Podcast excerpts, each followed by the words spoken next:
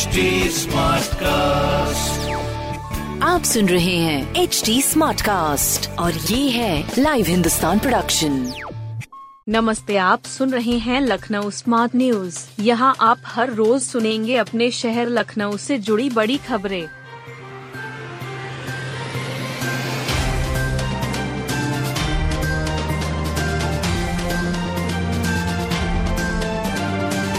अब शहर के सभी धर्म स्थलों में होगी फॉगिंग। लखनऊ नगर निगम शहर के सभी धार्मिक स्थलों के भीतर फॉगिंग कराएगा। धर्म गुरुओं और संगठनों के पदाधिकारियों के साथ बैठक में यह निर्णय लिया गया। नगर आयुक्त इंद्रजीत सिंह ने यह बैठक बुलाई थी। इस बैठक में मंदिरों, गुरुद्वारों तथा मस्जिदों से भी लोग आए। नगर आयुक्त इंद्रजीत सिंह ने लोगों से अपील की कि वह अपने परिसर में साफ़ सफ़ाई का विशेष ध्यान रखें।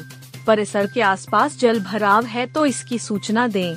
नगर निगम जल निकासी कराएगा, ताकि डेंगू के मच्छर न पनप सकें। उन्होंने जोनल अभियंताओं के नंबर भी जारी किए नगर आयुक्त ने कहा कि कहीं भी जल भराव दिखने पर इन नंबरों पर फ़ोन करें नगर आयुक्त ने कहा कि पंप लगाकर संबंधित जगहों से पानी निकाला जाएगा धार्मिक स्थलों के पदाधिकारियों तथा धर्म गुरुओं ने नगर आयुक्त से शहर के सभी धार्मिक स्थलों में फागिंग कराने का अनुरोध किया। नगर आयुक्त ने उनका अनुरोध स्वीकार कर लिया। तीस से अधिक पार्षद अपनी सीटों से नहीं लड़ पाएँगे चुनाव। निकाय चुनावों में सीटों का आरक्षण कई पार्षदों के समीकरण बदलने वाला है। वार्डों के आरक्षण की वजह से 30 से अधिक पार्षद इस बार अपनी सीट से चुनाव नहीं लड़ पाएँगे। आरक्षण की अधिसूचना कभी भी जारी हो सकती है। इसके चलते पार्षदों की धड़कने तेज हो गई है। वार्डों के आरक्षण की सूची नगर निगम ने पिछले सप्ताह ही शासन को भेज दी थी। शासन में इसका परीक्षण चल रहा है। सभी सूची कंप्यूटराइज्ड की जा रही हैं। इनमें किसी तरह की गलतियाँ तो नहीं है, इसे भी देखा जा रहा है। नगर विकास विभाग में प्रदेश के सभी नगर निगम की सूची का परीक्षण हो रहा है। शासन के सूत्रों ने बताया कि लखनऊ में 30 से अधिक सीटें ऐसी हैं जो इस बार नई श्रेणी के लोगों के लिए आरक्षित की गई हैं। ऐसे में इन वार्डों से पूर्व में चुनाव लड़ चुके पार्षद इस बार नहीं लड़ पाएँगे।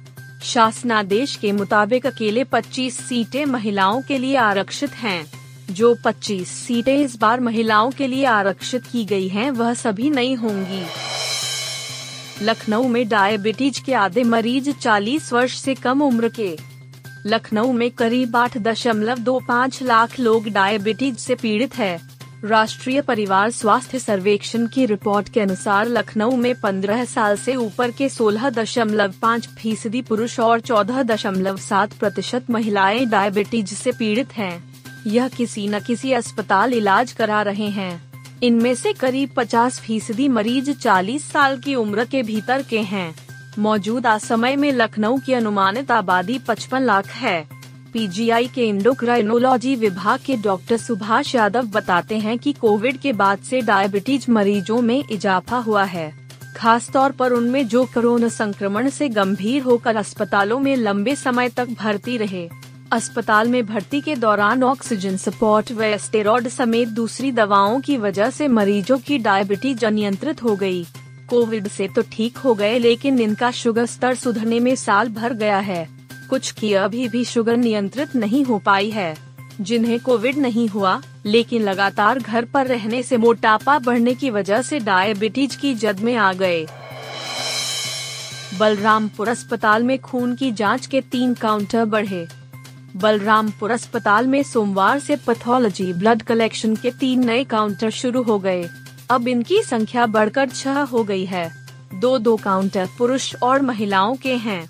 एक काउंटर बुज़ुर्गों और एक अन्य काउंटर स्वतंत्रता सेनानी एवं दिव्यांग के लिए आरक्षित किया गया है। और डीसी के लिए तीन कंप्यूटर सिस्टम, तीन कंप्यूटर टेक्नीशियन एवं तीन ब्लड कलेक्शन स्टाफ को तैनात किया गया है। बलरामपुर अस्पताल के सीएमएस डॉक्टर जीपी गुप्ता ने बताया कि तीन नए काउंटर बढ़ा दिए गए हैं। उन्होंने बताया कि डेंगू और बुखार बढ़ने से जाँच की क्षमता दो गुने से ज़्यादा हो गई। सामान्य दिनों में 500 से 600 ब्लड की जांचें होती थी। करीब 10 दिन से यह जाँच 1200 से 1300 तक होने लगी। इसे चलते काउंटर बढ़ाए गए हैं। कम काउंटर होने की वजह से मरीजों को घंटों नमूने देने के लिए कतारों में खड़े रहना पड़ता था। आयुष फर्जीवाड़े में 22 अफसरों, कर्मचारियों के खिलाफ साक्ष्य मिले। आयुष निदेशालय और काउंसलिंग करने के लिए अधिकृत एजेंसी अपट्रॉन और वी थ्री सॉफ्ट सोल्यूशन के 22 अधिकारी व कर्मचारियों को एसटीएफ की पड़ताल में दोषी पाया गया है। इनके खिलाफ साक्ष्य भी मिल गए हैं। नीट की मूल मेरिट और काउंसलिंग में इस्तेमाल डेटा बेमेल पाया गया था। बावजूद इसके कई अफसर जानकर अनजान बने रहे थे। किस तरह से डाटा में हेर फेर किया गया और वास्तविक अभ्यर्थियों को आउट कर दिया गया। इस बारे में भी कई तथ्य हाथ लगे हैं। पाँच दिन में एसटीएफ मुख्यालय में डेट मिलान और कई अफसरों, कर्मचारियों के बयान सबूत में अहम कड़ी बने। अब एस दोषी मिले कर्मचारियों के खिलाफ कार्रवाई की संस्तुति करने से पहले विधिक राय लेने की बात कह रही है। एस ने इस मामले में एफआईआर दर्ज होने के बाद सबसे पहले निदेशालय के director doctor S N Singh से पूछताछ की थी। एस एन सिंह ने तीन दिन तक लगातार सवाल जवाब किए गए थे। इस बीच ही एस एन सिंह निलंबित भी कर दिए गए। एस एन सिंह से कई तथ्य हाथ लगने के बाद एस ने डेटा खंगालने शुरू किए तो तफ्तीश उलझती गई। इस पर आईटी विशेषज्ञों को बुलाकर डेटा का मिलान कराया गया। एस की दो टीमें चार दिन तक दिन भर इसको लेकर ही मंथन करती रहीं। इससे कई सबूत हाथ लगे